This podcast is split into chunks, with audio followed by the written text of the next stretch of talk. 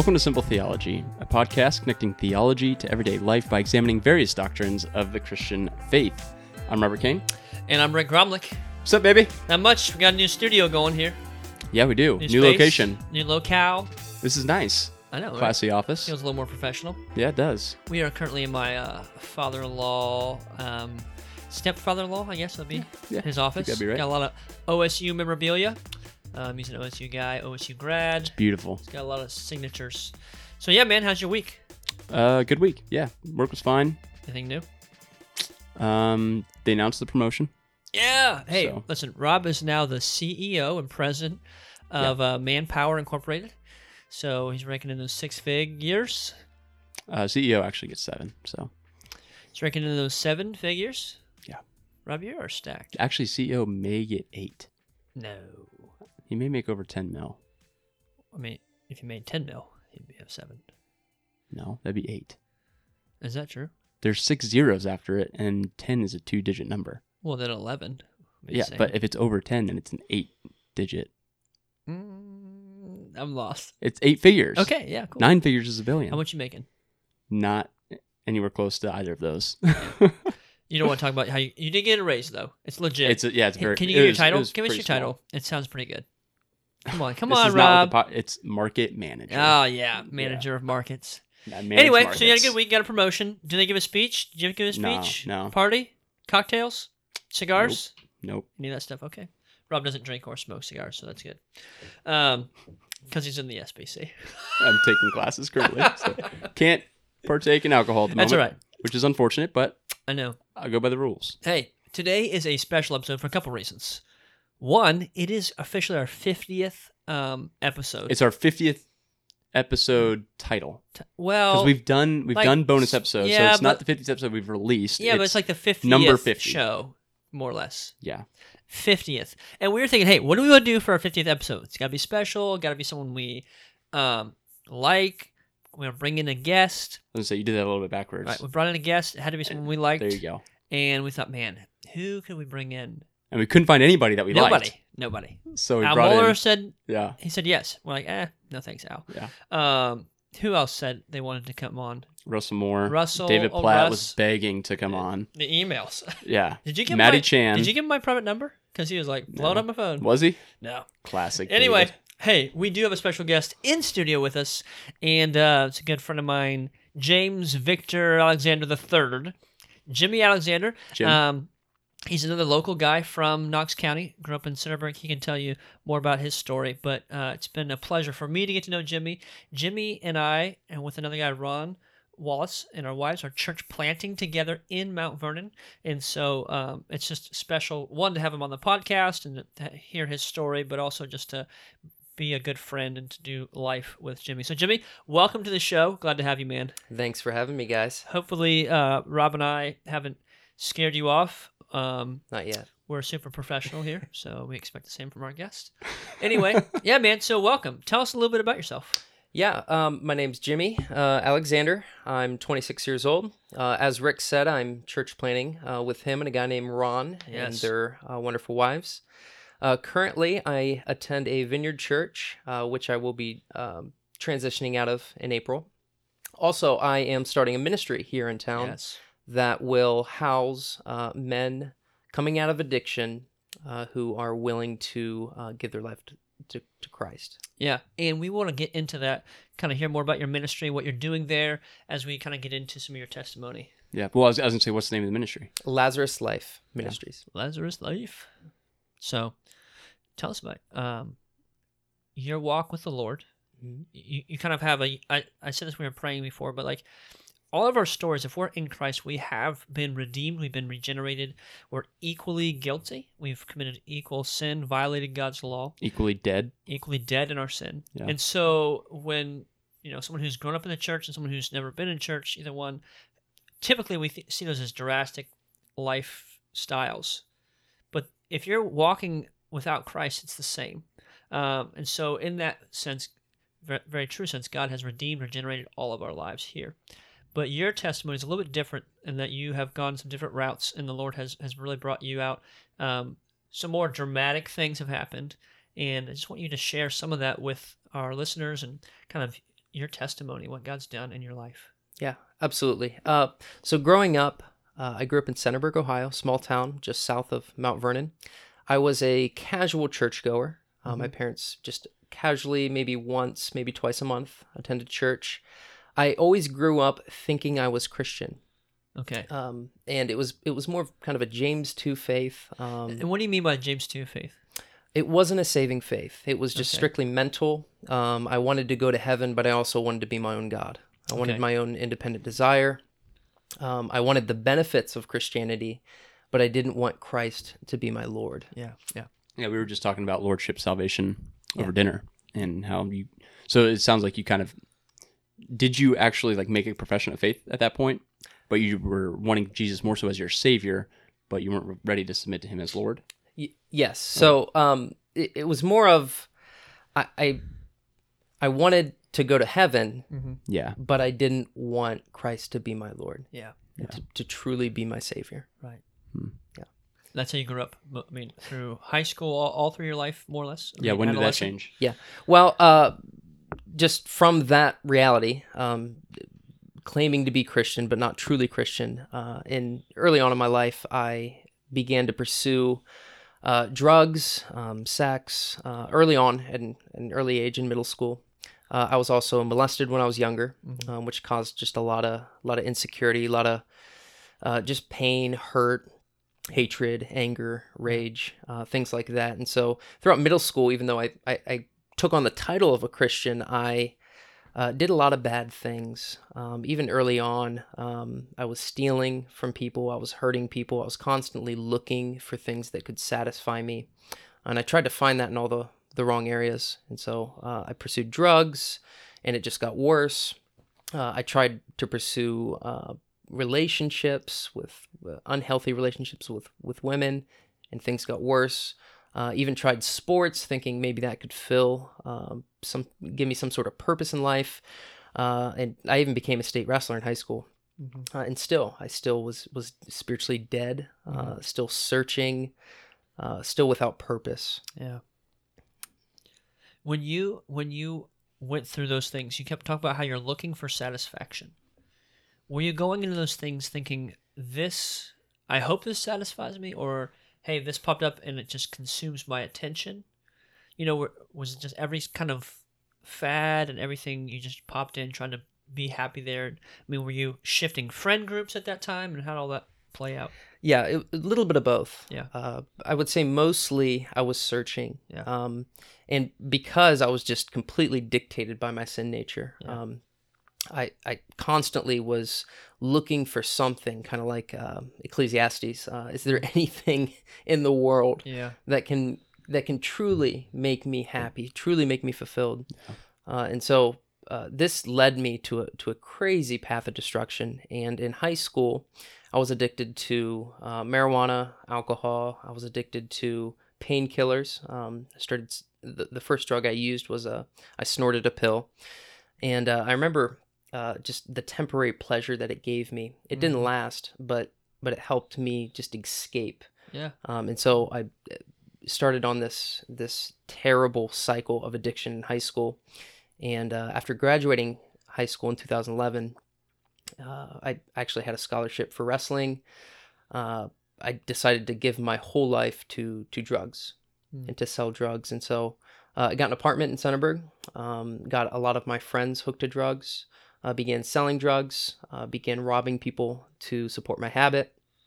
And uh, things just completely got worse for me. Um, I, I ended up getting in trouble with the law, uh, started getting misdemeanors. I even have a felony. And uh, my life just completely spun out of control.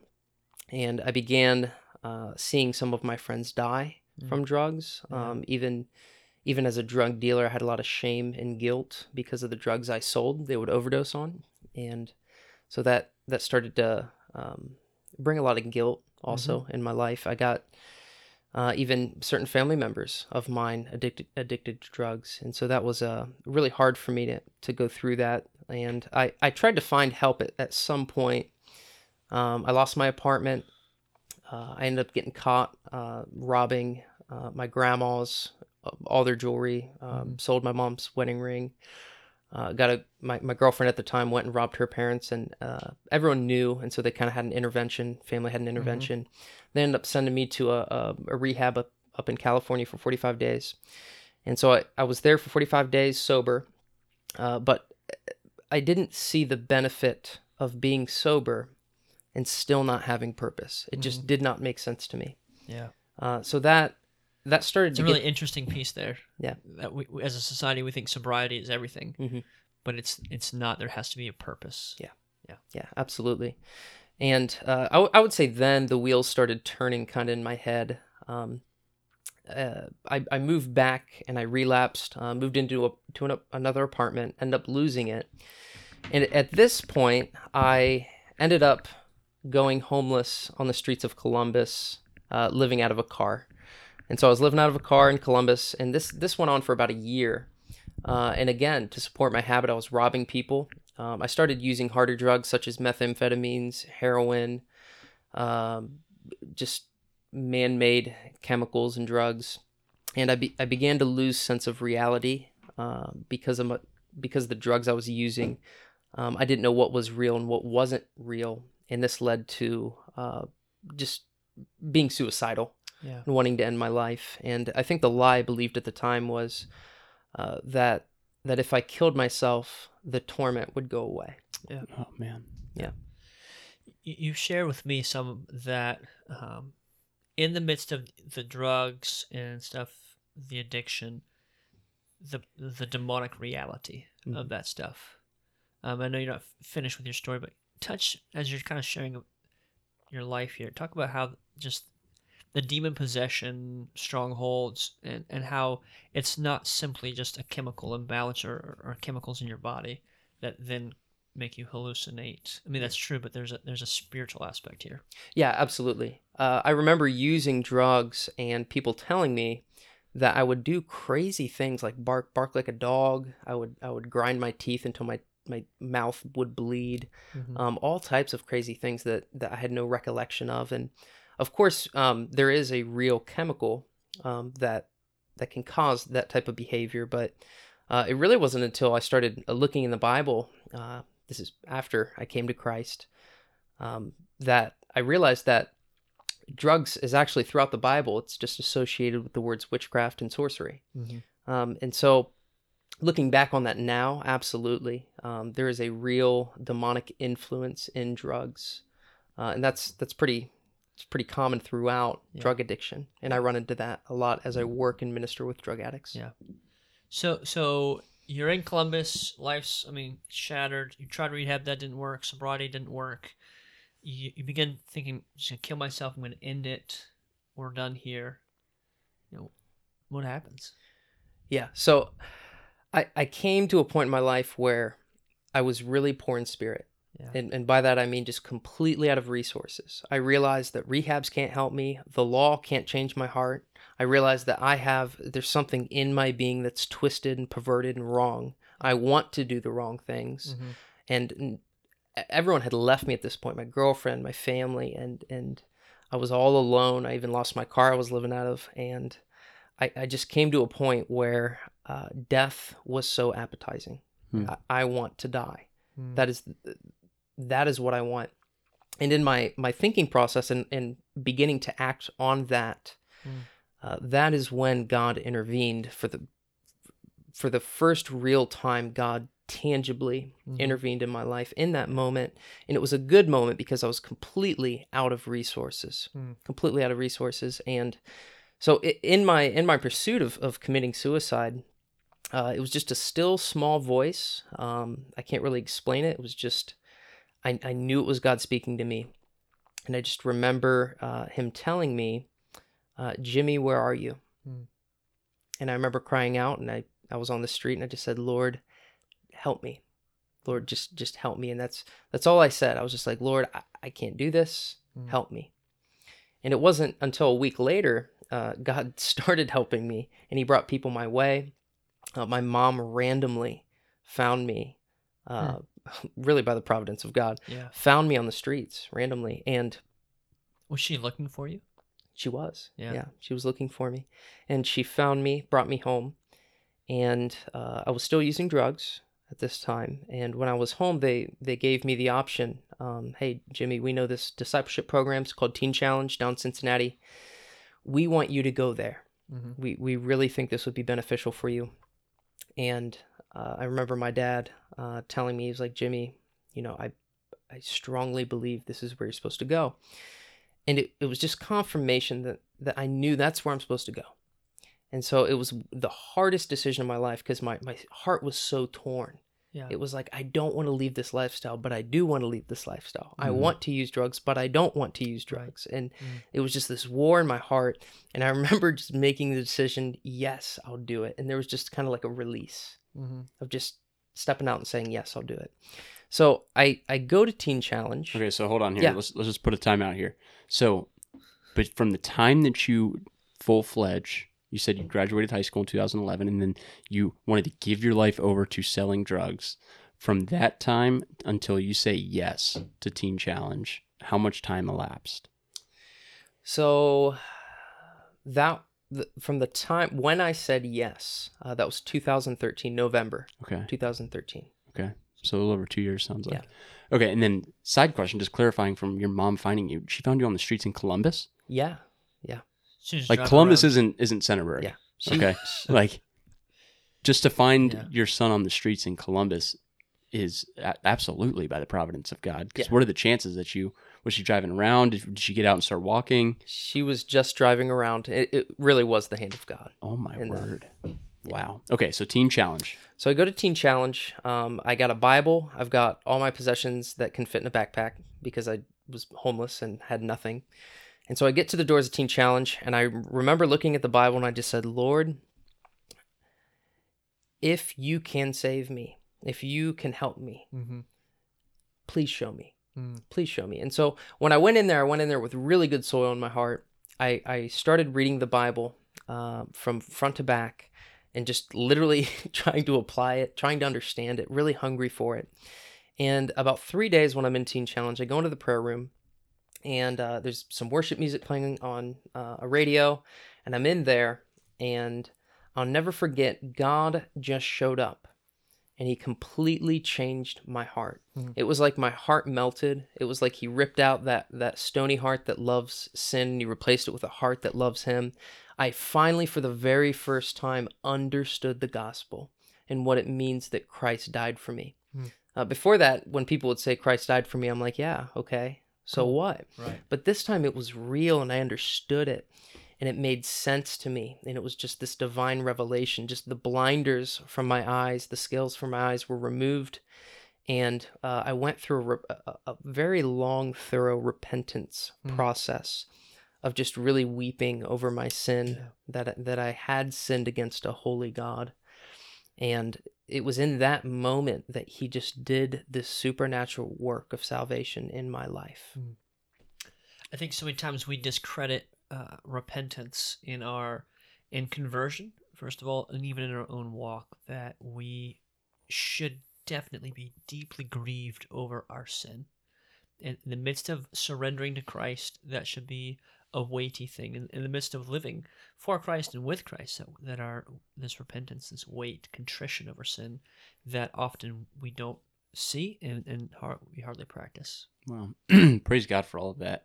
What did the the program at Teen Challenge look like? If there was like a daily routine, what were some of the things that they did to help get you from that point of entering in with some it sounded like some fertile soil Yeah. to you know what? I, it sounded like there was a lot of Bible reading, but to the point where I'm ready to give my and obviously that can't be a work of man, it's a work of God. But what were some things that Teen Challenge did to help facilitate that process? Yes, absolutely. So, Teen Challenge uh, in Cincinnati is anywhere from seven months to a year long program. Okay. So, it is long term. Uh, there's other guys there. Uh, I think when I got there, there was about 11, 10 guys. Uh, a daily schedule or routine. Um, you wake up, uh, we go through Proverbs every day in the morning. Uh, we eat breakfast, drink some coffee.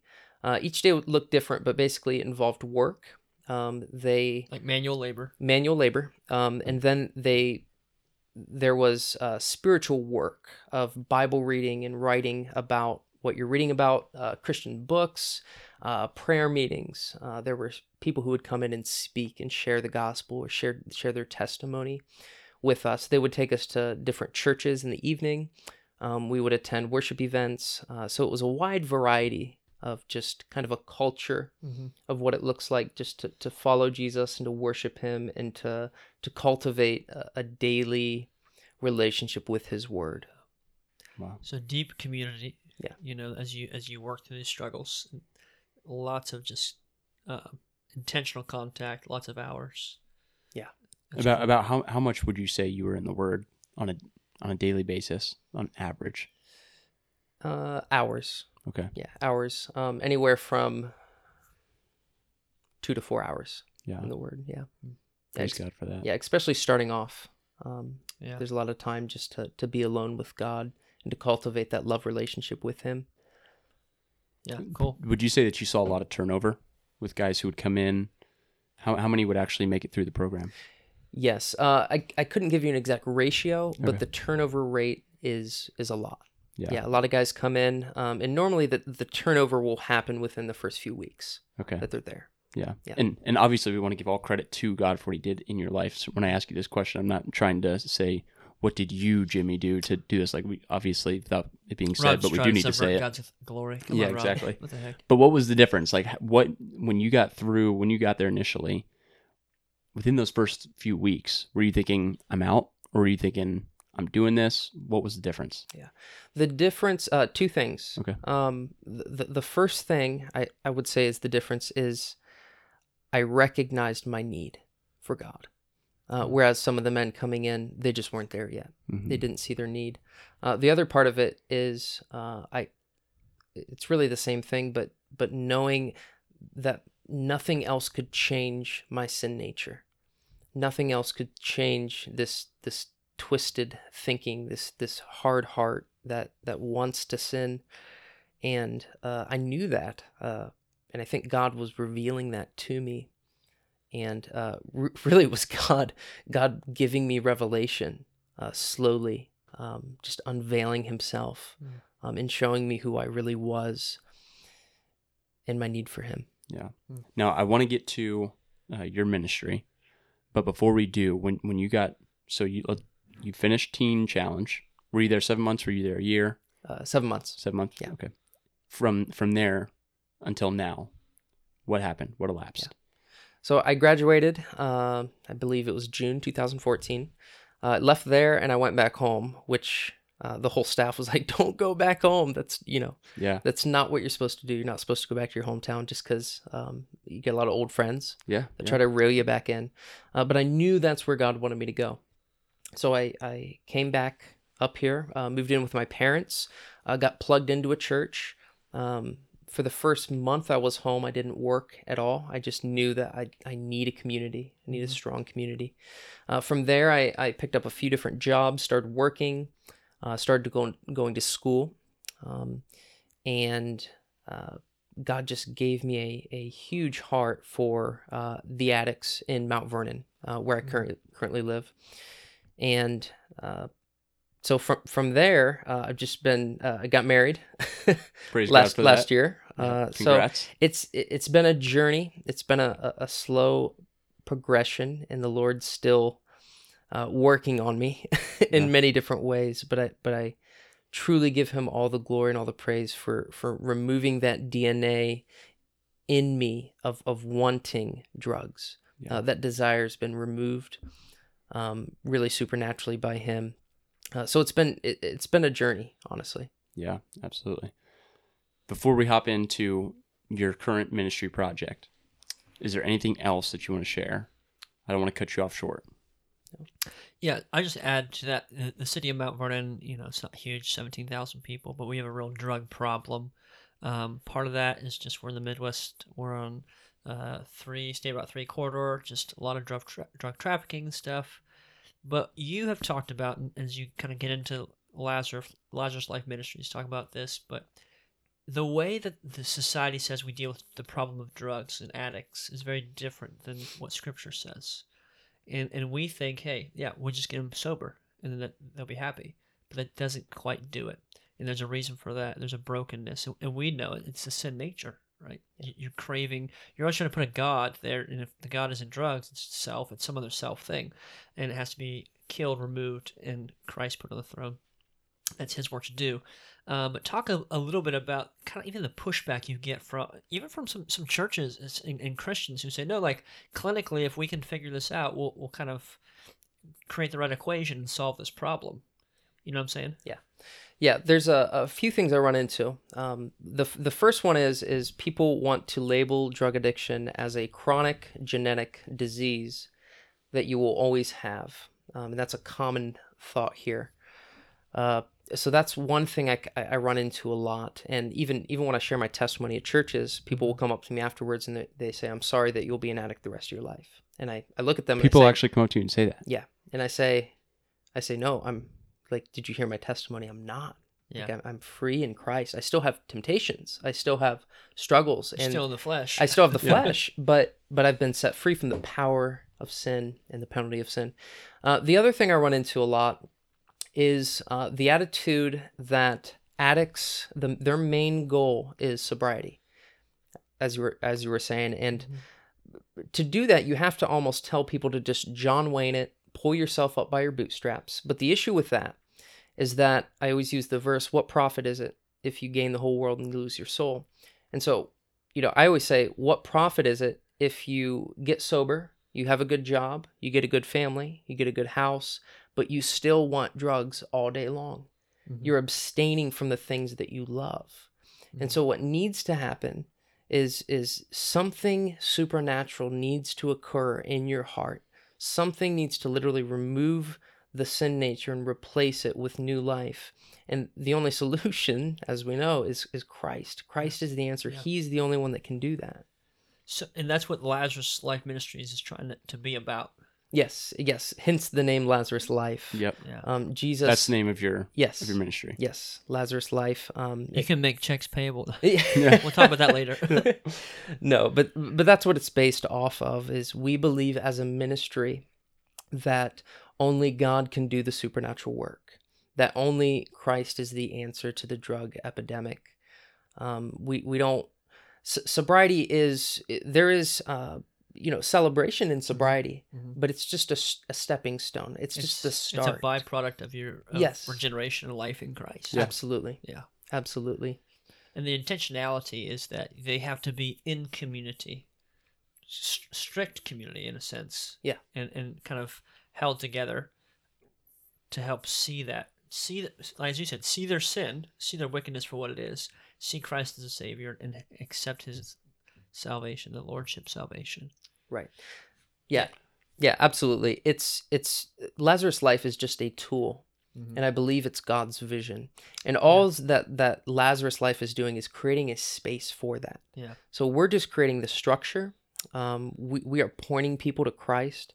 And what we want to do is when we evangelize to addicts and say, hey, we have the solution. Here's the gospel. Here's what, here's who Jesus is and what Jesus has done. And they look at us and they say, yes, that we can then look back at them and say, okay, come.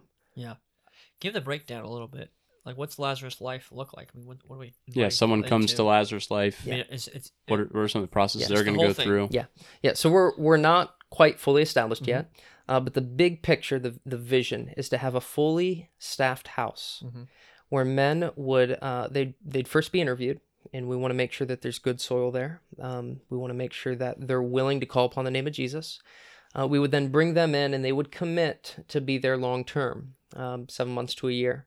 And through that process, there would be three different phases. Phase one is trying to to just experience Christ, to, to cultivate a relationship with Jesus, um, to, to get that that supernatural transaction uh, to happen in phase one. Phase two, then uh, we really begin to disciple them Mhm. uh, and, and and teach them and bring mentors to walk alongside them in this love relationship to get them independently dependent upon the Lord. right And then phase three, um, we're going to give them more responsibilities. Uh, we kind of pull back on on some of the structure, and we want them to then engage in ministry, start putting into practice what they learned, uh, possibly sow back into the ministry.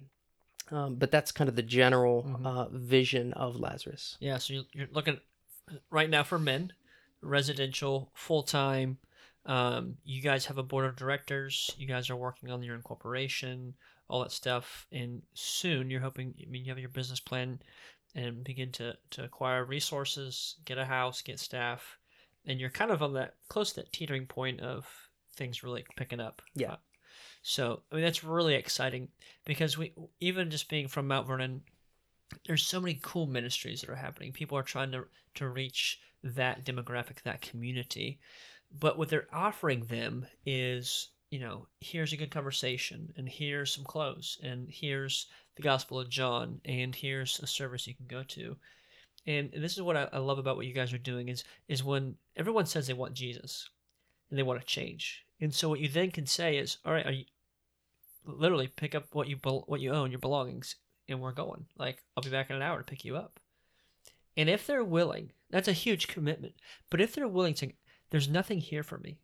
It's right away. Because what happens for a lot of people is they get into this cycle of, of ministry with addicts, thinking if I just give them enough resources, if they just had enough money, if they just had someone who believed in them.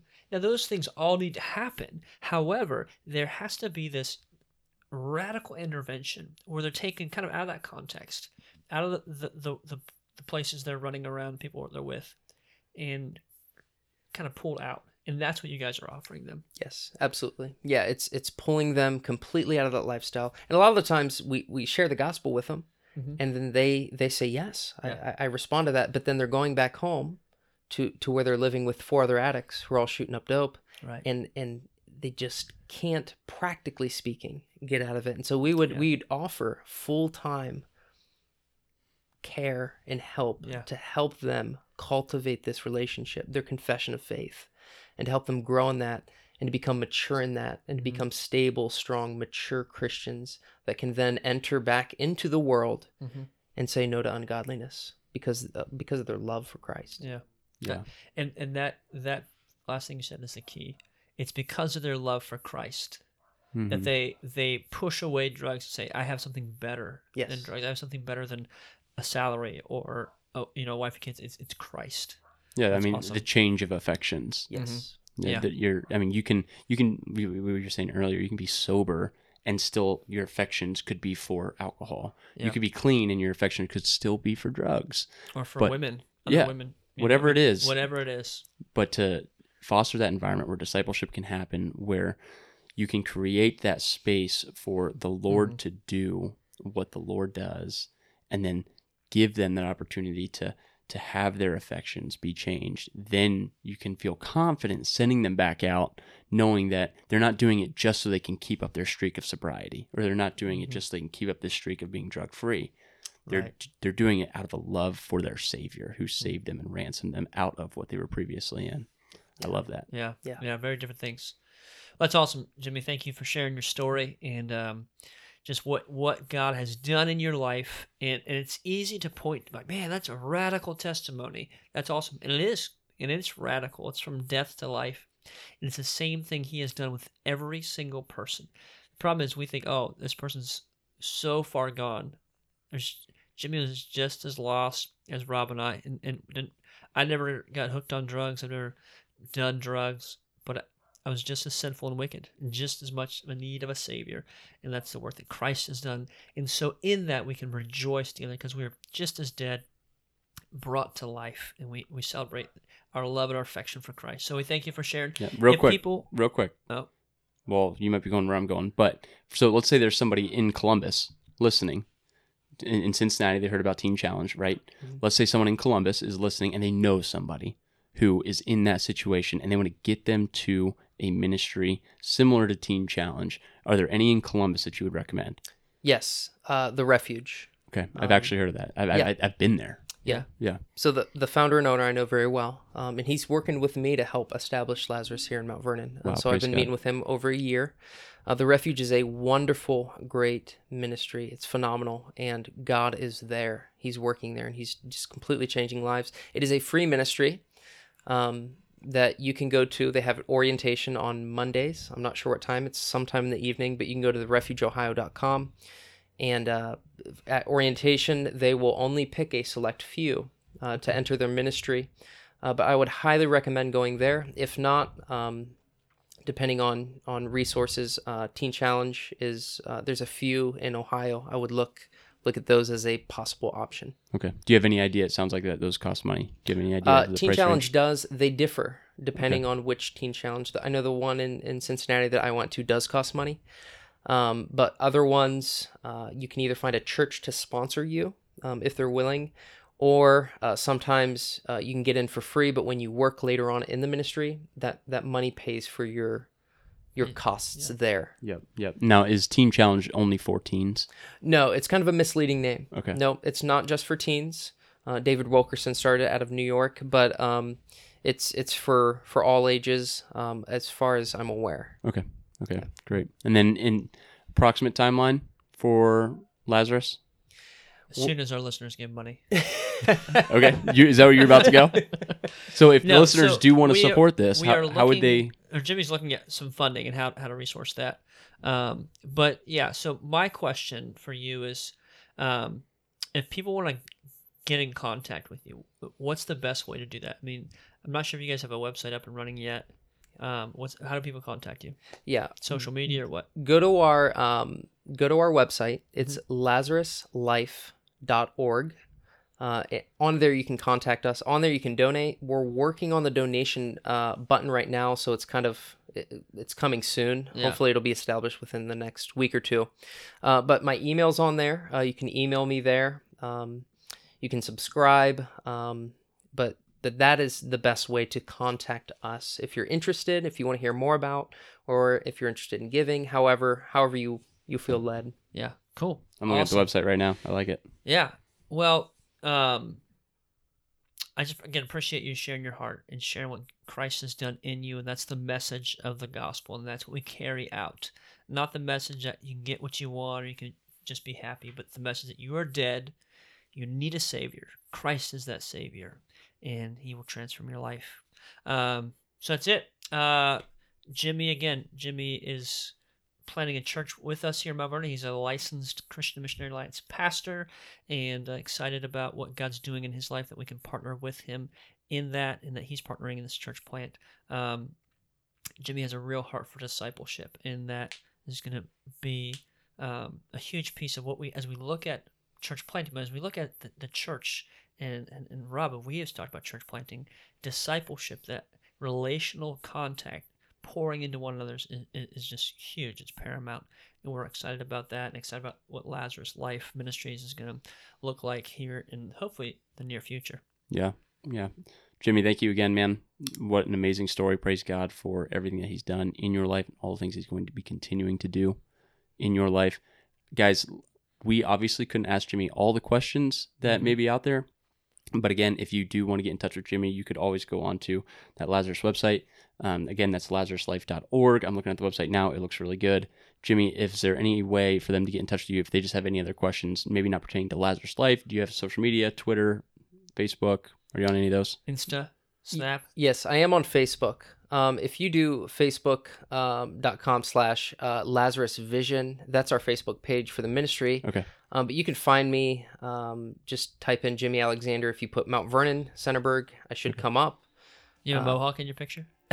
kind of. Yeah, there you go. There you go. Not not quite. okay. Not quite. Nice. Uh, but if you can find me on Facebook, um, please do. Please add me uh, and message me. Uh, Mhm. That that would be great. I would be thrilled. Great. Awesome. Yeah, well, hey, thank you. And this has been a great episode. Um, as always, you can Google Simple Theology. You can go to our website, simpletheology.org. We're also on Facebook and um, Twitter. Always, you can support us through Patreon. That's a great way that some people support our, our podcast. We're very grateful for the listeners, for Yeah, those thank who you, guys. support, and uh, just appreciate you guys so much. So, uh, this is the 50th episode. Big 5 0. Boom. Next Mm. one's 51. You should be honored, Jimmy. Thank you guys. This is for Thank you. you. hey, thanks, guys. All right. Talk Peace out, y'all. Bye.